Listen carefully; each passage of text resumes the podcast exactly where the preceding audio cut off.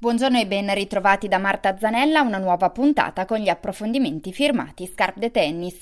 In Italia i dati dell'Istituto Superiore di Sanità ci dicono che ogni anno 4.000 persone ricevono una diagnosi di positività al virus dell'HIV. La metà di loro ha più di 30 anni, ma in gran parte sono persone infettate anche più di 10 anni prima. Chi lavora nel campo dell'AIDS da tempo denuncia questo fatto. Tra i giovanissimi non si parla più di AIDS, non si fa prevenzione e i ragazzi non conoscono la malattia malattia non adottano precauzioni sufficienti e praticano comportamenti a rischio e molte volte non si accorgono di aver contratto la malattia per troppo tempo. L'associazione Arcobaleno AIDS si occupa tra l'altro anche di fare formazione sulla malattia. Sentiamo Caterina Di Chio, psicologa di Arcobaleno AIDS. Arcobaleno AIDS è un'associazione di volontariato, una onlus che ha lo scopo di eh, sostenere le persone sieropositive che ricevono la diagnosi di sieropositività, adulte o giovani e eh, non secondariamente l'obiettivo di fare sensibilizzazione e prevenzione e informazione rispetto alla tematica. E proprio per fare prevenzione e informazione con i ragazzi più giovani hanno promosso il progetto iMovie con uno spettacolo teatrale basato su testimonianze di giovani malati di AIDS che girerà per le principali città italiane e che è rivolto a ragazzi delle scuole superiori e medie. L'obiettivo è quello finalmente di parlare in maniera diffusa di HIV, di parlarne parlarne ai giovani, però di parlarne a partire dai racconti di persone giovani sieropositive e per avvicinare appunto l'idea della sieropositività in modo prima emozionante e poi inform- informativo eh, a tutti quanti i giovani delle scuole. Questo progetto ha il merito di sollecitare interesse, di emozionare e poi di sistematizzare informando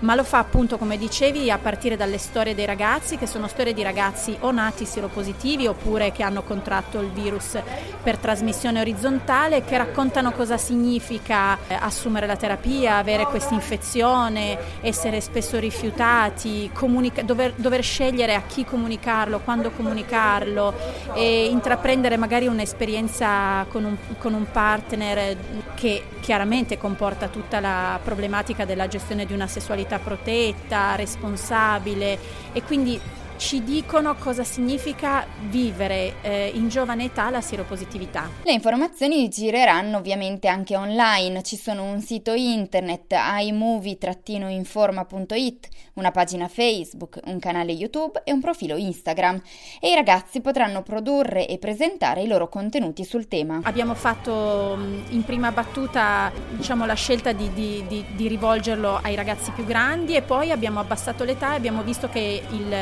il teatro coinvolgeva comunque anche i ragazzini più giovani, ma sempre con una preparazione precedente e poi una sistematizzazione successiva. Quindi ci saranno anche ehm, ci sarà la possibilità per i ragazzi di partecipare in modo attivo producendo video e, o qualsiasi altra forma di comunicazione eh, per restituire quello che loro hanno colto da tutto questo progetto. Attraverso i social network che saranno i luoghi in cui se ne continuerà a parlare e i, i luoghi virtuali ci sarà l'opportunità per i ragazzi di presentare i loro prodotti. Dietro a iMovie c'è un'altra onlus storica attiva nella lotta all'HIV, Unlights, e anche un'azienda farmaceutica, Gilead, che produce diversi farmaci impiegati nelle terapie antiretrovirali. Abbiamo parlato con Gemma Saccomanni. Questo progetto era un progetto piccolino, era un'idea piccola eh, e il successo che ha ottenuto negli scorsi anni ha permesso di diventare invece un progetto articolato di vera attenzione ai pazienti.